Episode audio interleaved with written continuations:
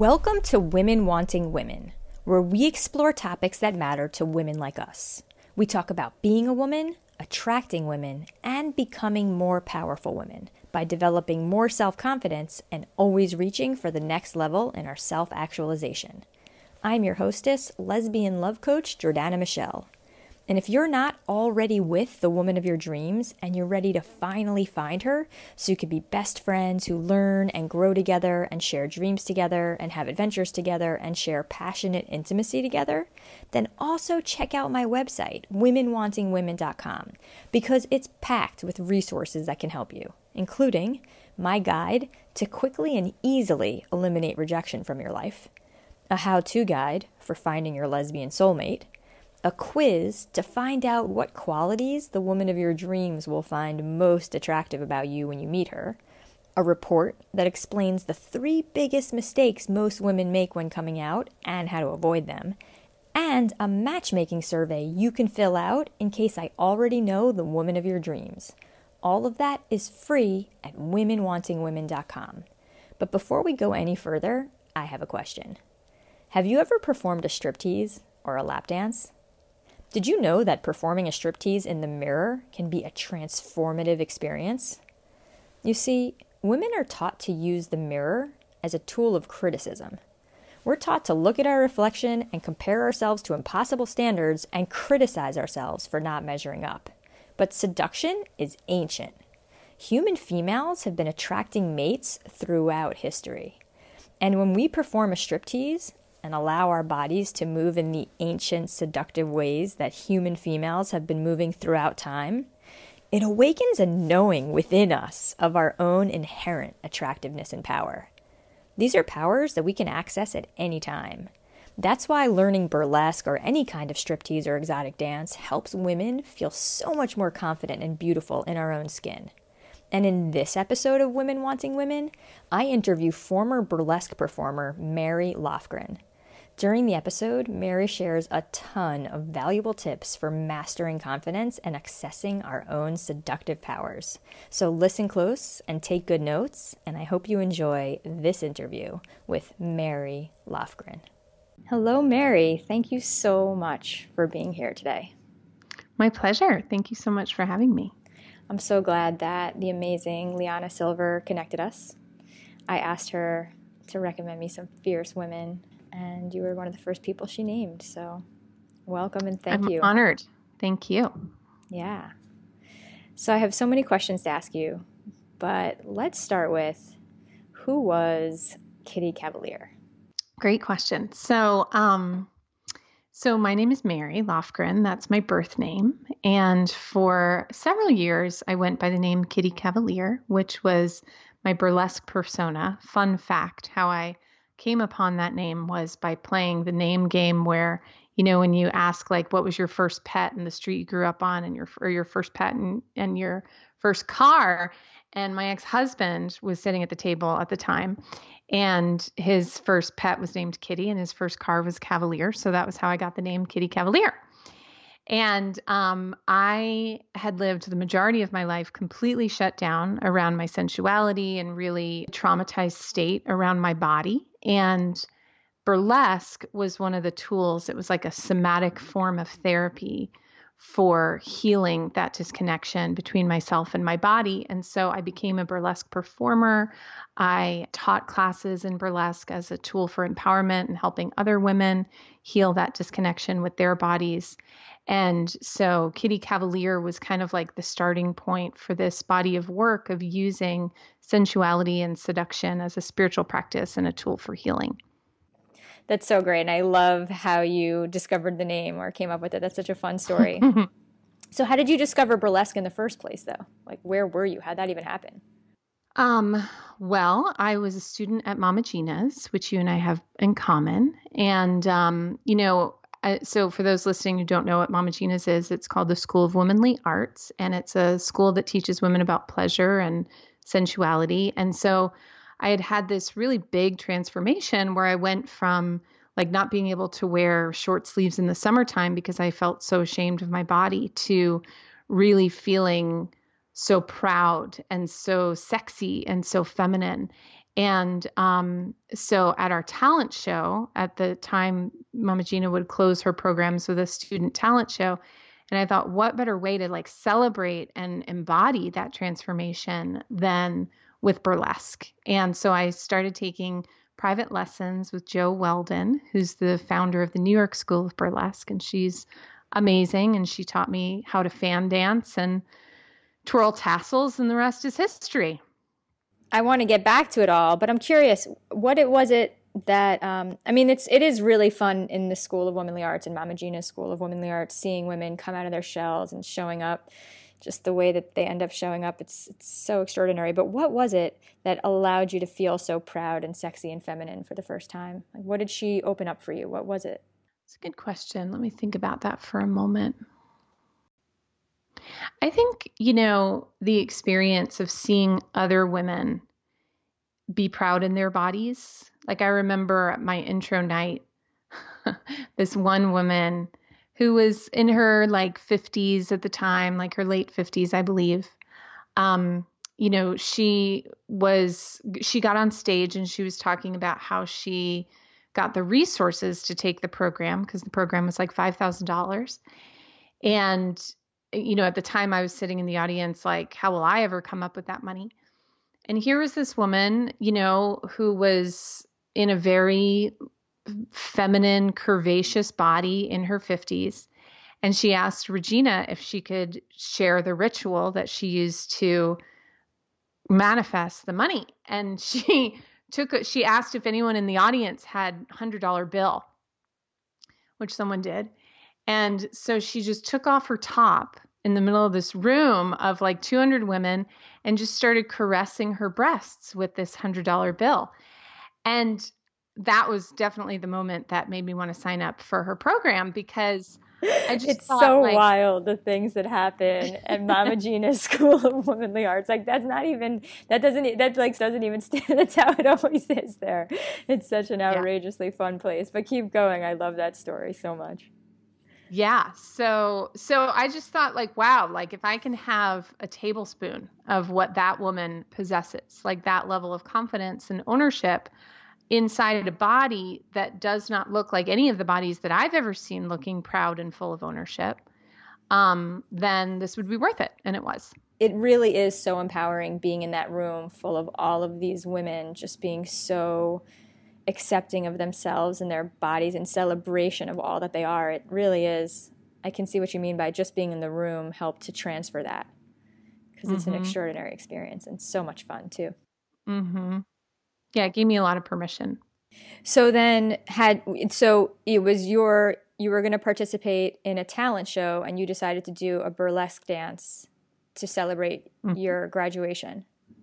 And yep. then was was that before you had seen burlesque or was that or and then you went to the burlesque lessons like how did you get the idea and then how did you when was your first time seeing burlesque um i remember going to a show like a couple months before and you know it was it was a huge i mean just even going to the show was a huge step a huge advancement um in my willingness to expose myself to that level of sensual potency. You know, like I think prior to that experience and that awakening, I would never have intentionally put myself in that kind of environment.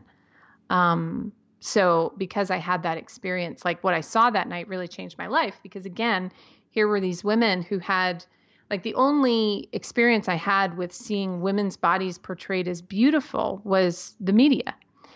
And here on the burlesque stage were these women's bodies who looked exactly like the women's bodies that I would see at the gym, which were always like scuttling from the shower to the lockers, like being covered up kind of thing. Like I'd always seen normal bodies in the context of hiding.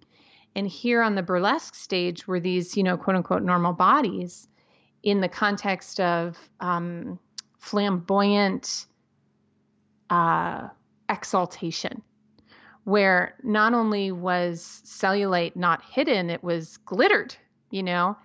And, you know, breasts were saggy, breasts were pert, breasts were double A size, breasts were G size. And there was no discrimination between what was a good breast. Like it was a good breast because they were breasts, you know? And so that really like cellularly changed my understanding of what a seductive woman actually is, you know, rather than this outside in approach of looking a certain way or acting a certain way or having this like skill set that was a total mystery to me.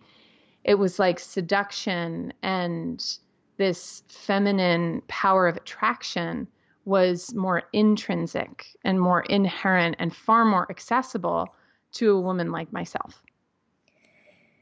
Now, is that part of the principles of burlesque? Like, how does it? I, I think I have to admit that I'm not sure I've ever necessarily been to a burlesque show. I've seen certain performances, but I'm not so sure that I necessarily even know how to define it or what distinguishes it. So, is that is that is that one of the defining principles? Um, striptease? Or um, the exaltation of the female body in whatever form you find it? Um, I would say that it's, you know, definitely becoming more and more like that. Like there's this, you know, movement called neo burlesque, which is like what you would see if you go to a burlesque club like in New York City or on the Lower East Side. And um, you'll typically see a variety of bodies, a variety of um, ages, um, which is a bit different than what you might see if you went to like Las Vegas kind of thing. Okay, so now I have like 10 million questions about neo burlesque, but I have a feeling I probably would be better off just YouTubing it for the next 10 hours than making everyone else follow my curiosity. But I don't, I do want to like go back to what you were just talking about seduction and feminine power of attraction. So, mm-hmm. what can you tell me about what you know about that? Good question. Well, so as Kitty, what's interesting is like as Kitty, I would teach these burlesque classes and I was teaching burlesque and I was teaching this dance technique. But what was happening is that these women would come out really transformed because my experience with most dance classes is that, especially ones in front of a mirror, is like, you know, it's like women typically are t- taught to use the mirror as a tool of criticism. And in these classes, here we were performing this act of stripping our clothes off and seeing through the eyes of beauty and through the eyes of worship and through the eyes of diversity and inclusion and diversity being a point uh, being an asset rather than um, you know non rather than conf- being conforming as your liability. And so what would happen for women is that they would have this experience of seeing themselves in the mirror through a totally different perspective. And they would go out into the world, and that would affect how they communicated, how they, you know, were able to access their power of flirtation, how they were able to walk down the street. Like it's, it was a, a cellular change that was happening in the body and even beyond the body in the spirit, like this unification of body and spirit that is a really, really attractive power. But somehow you were able to teach how women can be looking in the mirror and instead of using it as a tool of criticism, they'd be using it or they'd be looking through the eyes of beauty and worship. So how did you get them to make that shift in in your classes? How did you teach them that?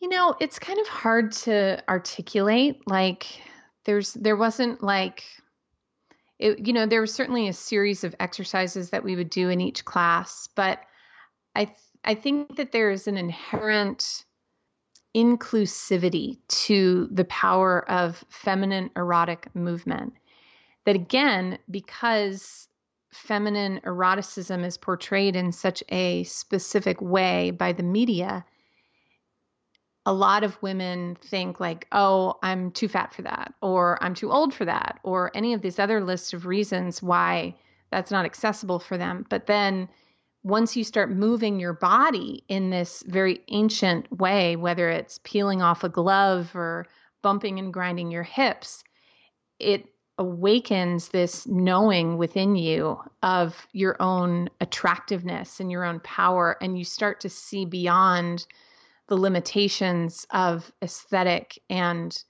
um, like the rules about feminine beauty and you start to dive into the truth about feminine beauty, which is that it's an energy rather than a symmetrical aesthetic. Feminine beauty is an energy, not a symmetrical aesthetic. I love that. I'm curious do you think, because I do remember the experience of being in Mama Gena's School of Womanly Arts and seeing women moving their body in this ancient way, not the bodies that we've been taught by the media are perfect, but however old, whatever size, all of them in every way. And there is so much you do you do see the beauty beyond any particular form. It's just so special. But I wonder, is it required that that in order to awaken this within oneself, we need to be surrounded by other women doing the same so that you get that because one who might look in the mirror with the tool as look at the mirror as a tool of criticism when observing oneself when observing others there's there's not that criticism anymore and then you can relax the criticism around yourself as well mm-hmm. do you think it's required is this something that's my i guess what i'm asking is can someone just figure this out for themselves in their room alone or does it require that we be in a room with other women witnessing each other accepting each other finding each other perfect in our imperfections. Do you think the witnessing is required? I think it helps. you know, like it certainly doesn't hurt. Um, and I also remember when I was 21, I moved to New York and I moved from this really tiny town of a thousand people in upstate New York. And I was like living in New York City for the first time and I had access to cable for the first time. And I remember I would watch this show on HBO called Real Sex. And I was just dumbfounded that people could be this open and expressive about their sexuality. And I think think it was on Real Sex that I I saw something about this video. I don't exactly remember, but I I heard about a VHS called The Art of Exotic Dancing for Everyday Women. And I went to a video store, which you did at that time, and I bought it and I put it in an unmarked bag and brought it home on the subway because I was like terribly ashamed. You know, I was so young and got it home and put it in the thing.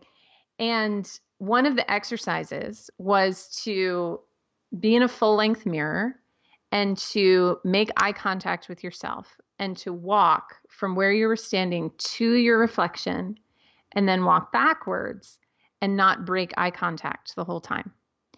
And I started to while music was playing. And you didn't have to walk in any sort of way. You didn't have to like sashay your hips or, you know, cross your ankles in front. Like there was no like technique about it. It was just an energetic, you know, experience of being in the presence of your own beauty and seeing myself. Like my experience of it was to see myself the way that other people may may or most likely saw me you know because i was looking at my eyes i wasn't looking at my body. When people see us they don't really look at our bodies they look at our eyes they look at our energy. That's beautiful. Yeah. And so i i remember saying to a friend at that time i feel like i'm having like great sex and i'm not even doing anything you know like all i'm doing is walking towards myself in the mirror and i could just feel this erotic potency rising in me that I had never experienced before. I mean, I was 21 years old. The only experience I had with the erotic was like fumbling, awkward sexual experiences with boys in the dark, you know? And it was my first taste of the potential that was out there for, again, experiencing my beauty as an intrinsic experience rather than extrinsic. So then what advice do you have for everybody who wants to to choose more intrinsic beauty for oneself? Mhm. It's a good question. Well, you know, that is one suggestion I would have is to, when you look at yourself in the mirror, like to use the mirror as a tool of seeing yourself, like seeing the essence of your beauty rather than the sum of its parts. And one of the things that I find really important in doing that is, you know, if you look at yourself in like the Port Authority bathroom mirror, it might not happen. you know, there's a, a, quality of ritual that is required to access the erotic. Just like if your partner, eh, you know, I remember at, at the time I was married to a guy, and people would be like, What's it like to be married to Kitty Cavalier? You know, and I, I just remember like practicing my burlesque routine in the middle of winter, wearing like black socks with like, you know, my burlesque costume on to keep my my body, my feet warm. And like you know, I just like like I could not have been less the picture of sensuality and eroticism. And he was like, "Well, you know, it has its ups and downs because, like, you know, he would get the the side of me that that that people would see on stage, but he would also see this like polar opposite side." And it was such a great example to me of just the ritual of sensuality that like when I look at myself in the mirror, just like if my partner like has morning breath and you know is like i'm not going to be able to really access my full sensual radiance if that ritual isn't there. And so when looking at oneself in the mirror candlelight when looking at oneself in the mirror with the intention of seeing the essence of your beauty candlelight is kind of important. You know beautiful music is kind of important. And it's not about altering the in the appearance of yourself. It's more about altering the experience of your energy so that you can fully receive what you see through the sense of your eyes. It's kind of like the difference between eating a strawberry when you're standing at the fridge ravenously hungry versus eating a strawberry at the end of a meal which you allow it to slowly dissolve on your tongue and you take in the full vibrance of its flavor. You know, there's a quality of receptivity that is only accessible to us through ritual. So, if you want to experience that, something that I would highly recommend is adding an element of ritual and sensuality to the experience. I love that. Now I'm in the mood for strawberries too. so, you used the word erotic a bunch of times, and mm-hmm. I'm wondering what it means to you when you mm-hmm. when you use it in those ways? So, to me, to me, the erotic is anytime I feel the presence of God in my body. And so that could be the traditional understanding of the erotic, which tends to center around being with another person. But for me, it's more the everyday experience of being in my senses. And so that ritual of candlelight at night, savoring that first touch of foam against my lips when I order a cappuccino, journaling in the morning while listening to my favorite operatic aria. Like those are all moments where I feel this divine energy, where I connect to it through the power of my senses and to me that is the presence of the erotic. It's like where my my full circuitry is lit up with aliveness. Yeah i was about to before you said aliveness that was the word that was coming to mind from what you were describing just totally lit up. And does it always have to be pleasurable experience? Not for me. You know to me the erotic can be any experience of feeling. To me, the opposite of the erotic would be numbness. There's plenty of times where I feel depressed or sad or uh, just kind of this hanging melancholy and usually what's happening in that moment is not that anything is happening in that in that moment it's more a resistance to feeling my feelings and one of my personal spiritual and embodiment practices is to just set a timer for 10 minutes and not meditate or not try to change the way I feel, but to just feel what I feel. And usually, when I do that, there is a, not usually, there is always some sort of relief at the end. Um, it's kind of like that expression if you don't fully feel the shadow, you can't fully embody the light. And so there is definitely an eroticism and a sensational aspect to feeling those more shadow elements for me. Yeah.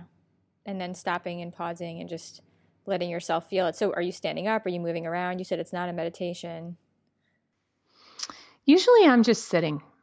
If I feel called to move, like for me, moving something through my body, like playing music and moving around, that feels like a transformative technique.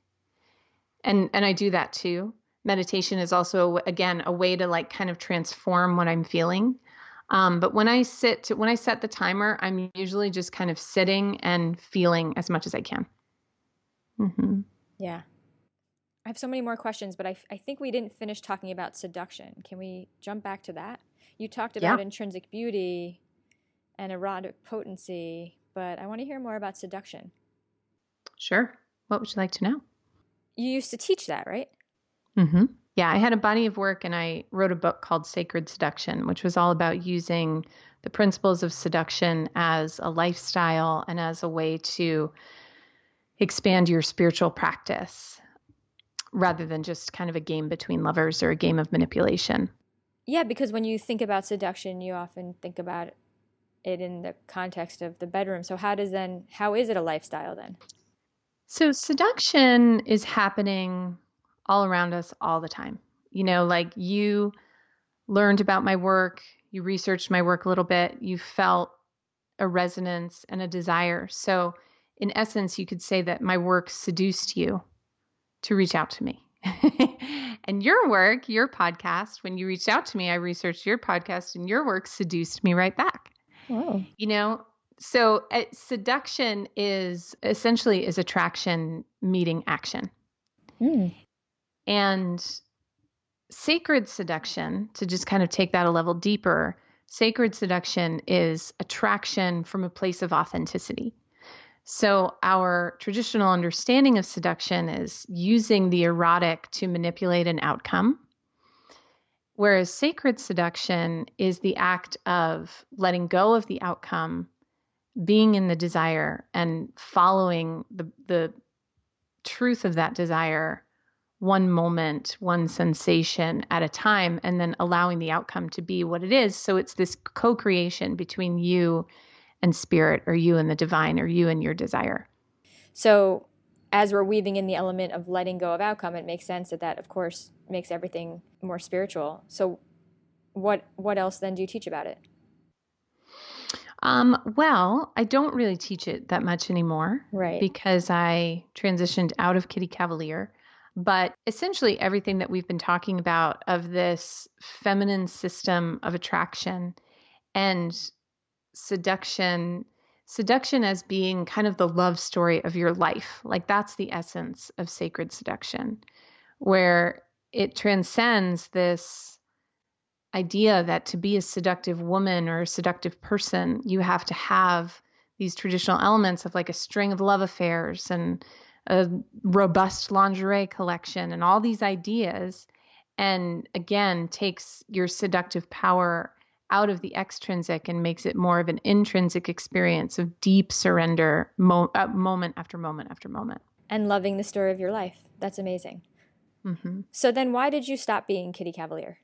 So after about five or six years of teaching retreats and writing about seduction and you know really focusing and honing and niching in on this topic i felt like it was limiting me and and also showing up as this kitty persona i kind of retired my burlesque career after i moved out of new york and so i wasn't performing burlesque anymore and kitty was a Kitty was born out of that burlesque experience. And I just felt like being inside that persona was limiting what I could teach and what I could offer. Like it was just really one dimension of myself and what I had to offer.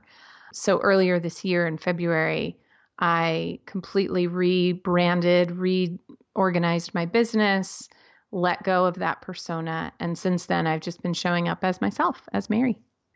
That's so exciting. And now that you can be your full self, what are some things that you can bring into your teaching that maybe were that you felt restricted and unable to bring in as Kitty? I think that for me on a like kind of a personal level, it's just that I get to show up like as Kitty again, like Kitty was a persona. So like Kitty wore pinup dresses and red lipstick and and I love that part of myself. But again, it's like it's just one dimension of who I am.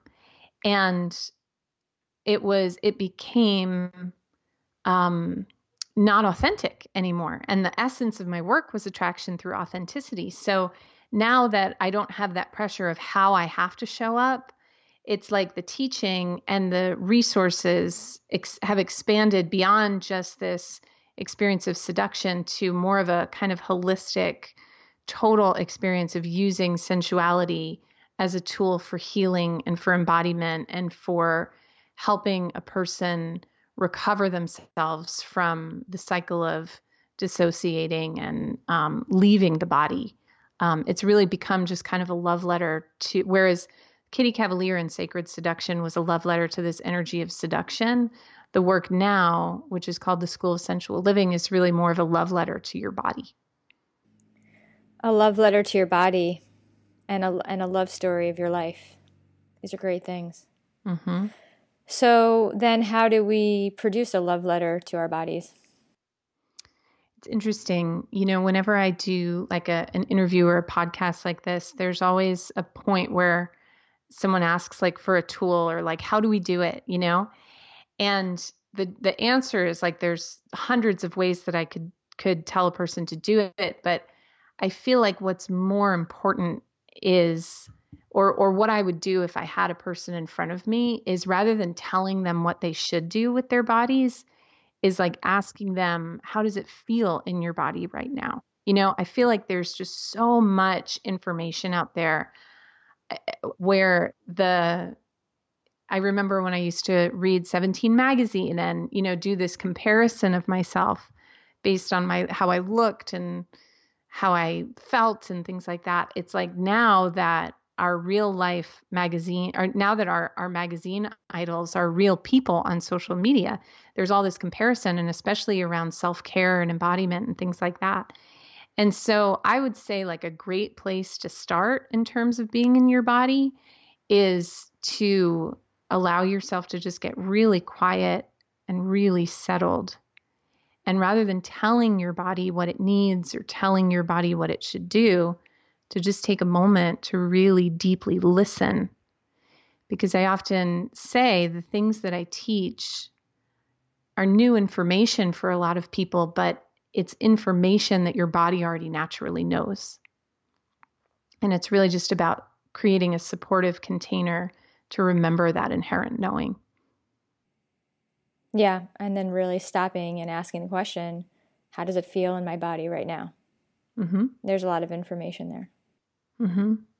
And a great, to, to just also give like a more tangible answer to that question a great place to start is with what is my body doing right now? What would my body be saying if it could speak?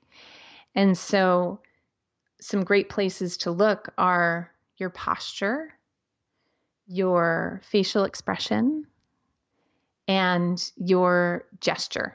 You know, so I teach a little mini course on body language and helping to interpret, like helping to master confidence, not just by telling your body what to do, but first by listening to what your body is saying and what your body is expressing already. And so, a great place to start in terms of that listening is to like look at your current posture or tap into your current posture and just be in the question of if my posture could say something right now, what would it be saying?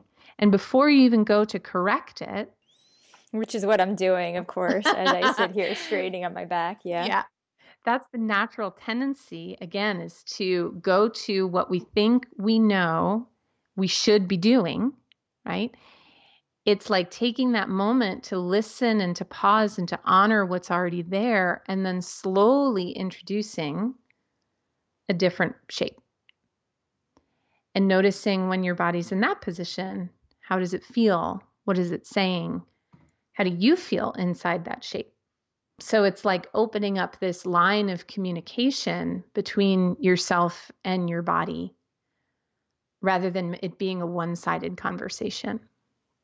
I love this exercise.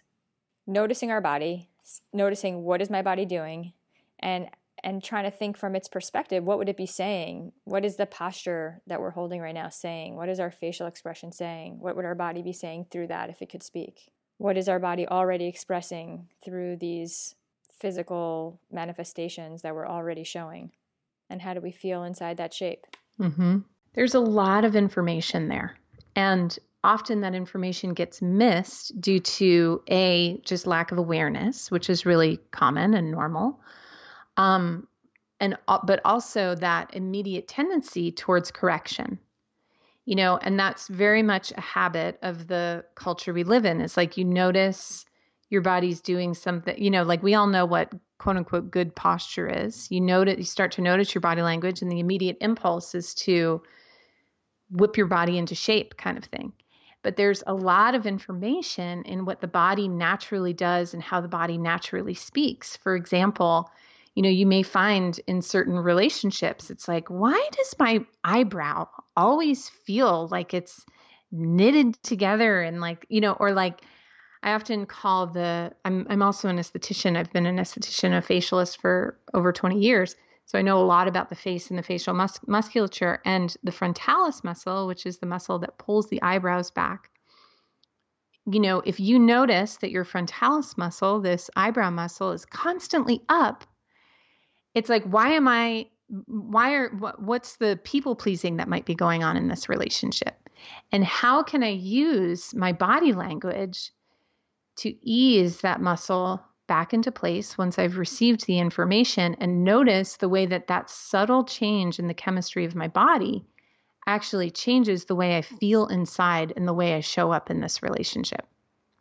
Does that make sense? It makes a lot of sense and I, I'm seeing two sides. One is an inherent information that our body might just tell us if we ask ourselves the question, but then on a more meta level, just given the fact that we're creatures like you know 99% chimpanzee and if the chimpanzee raises its eyebrows in a certain way it means a certain thing or if it holds its cheek in a certain way it might mean a different thing so there mm-hmm. are certain instinctive movements that we as creatures naturally exhibit and if we start to notice that there can be information hidden within there um, but then just within our own our own knowing without having to study what it is that chimpanzees do with their faces we might also come up with a lot of information that way. So there's kind of two two sides to it. That's right. That's right. A great example of that is if you notice a person's gestures like when just the other night i was talking to someone and um, you know they kept touching their throat touching their throat, touching their chest. And that's a really common gesture when you almost want to hide your words, when you're uncomfortable. It doesn't mean that all the time. It just it's when when you're feeling vulnerable and exposed, your body naturally creates this action to, you know, kind of close up your throat and suck those words back in or make them smaller.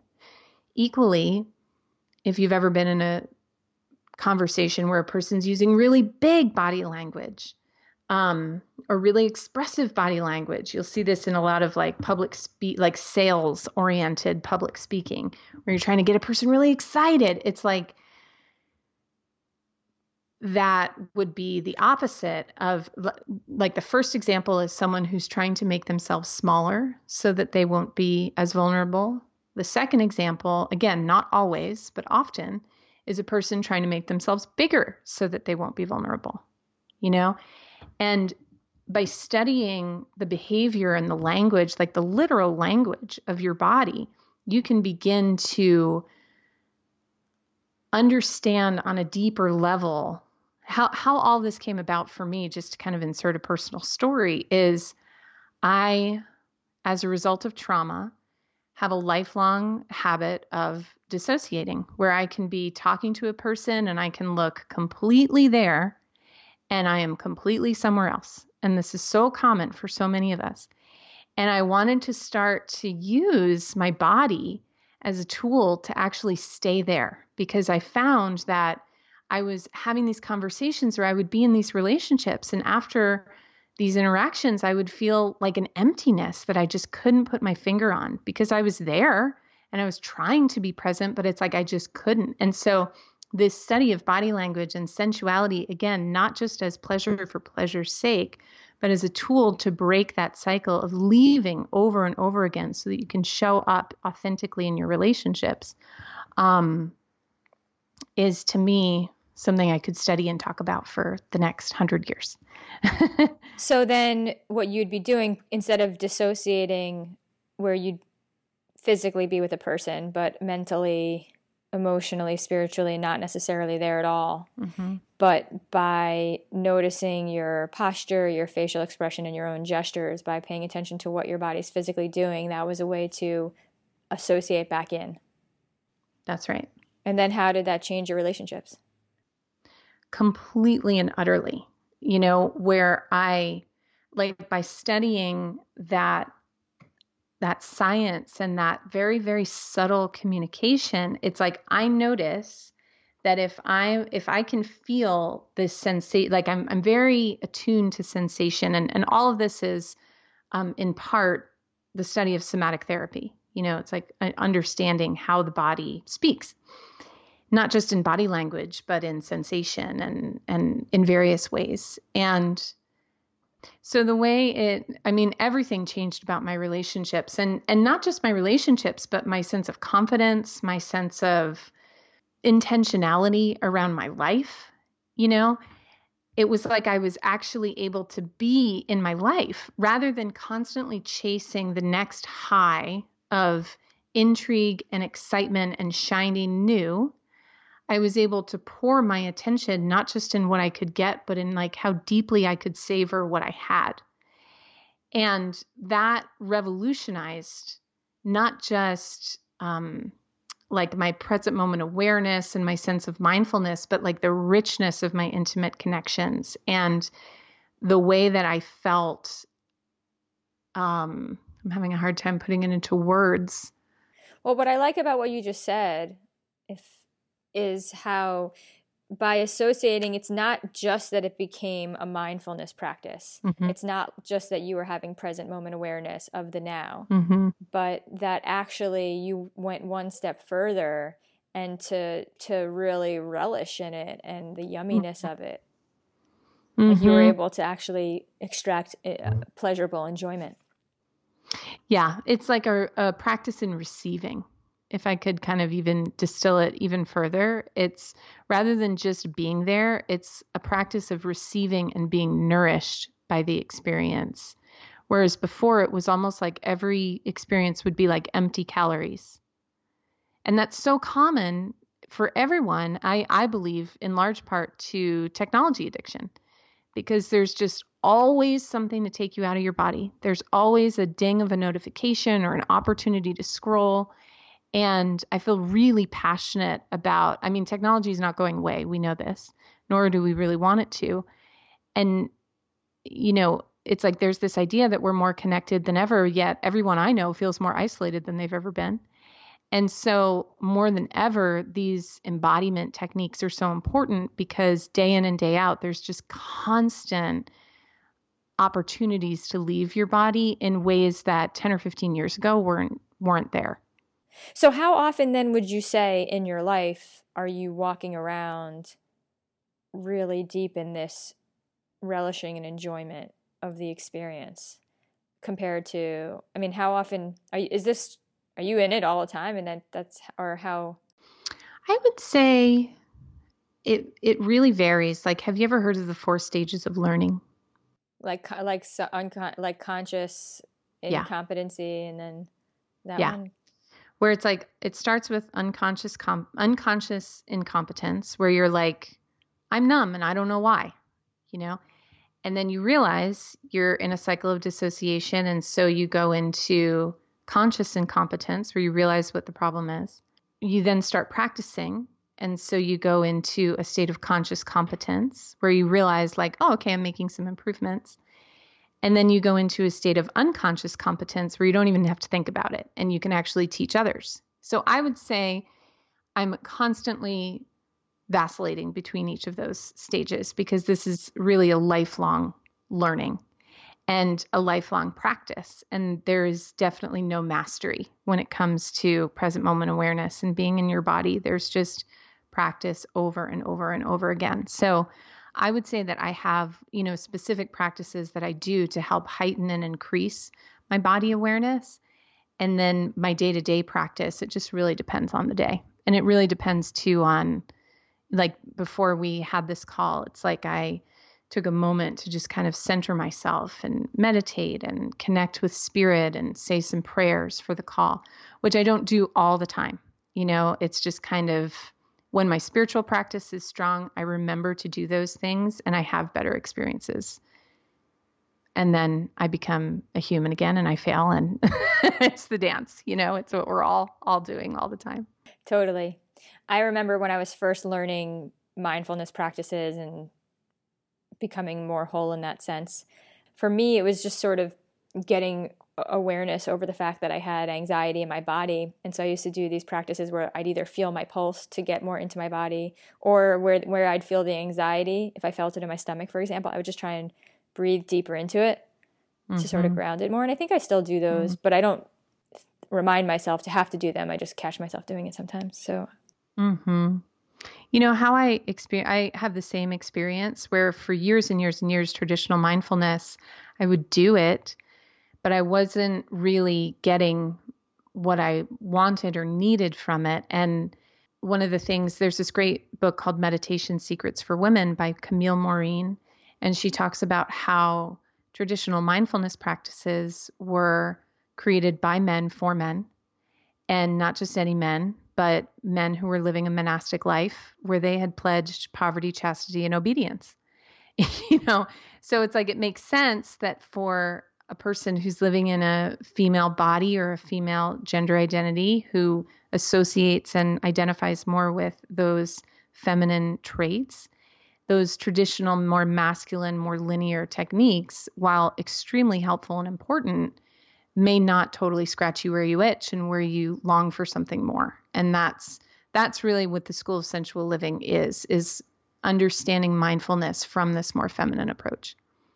And I really resonate with what you're talking about with longing for something more. I know some of the times when I'm with my family or the people who I love most and I just want I just want the moment to be more. I don't want it to pass.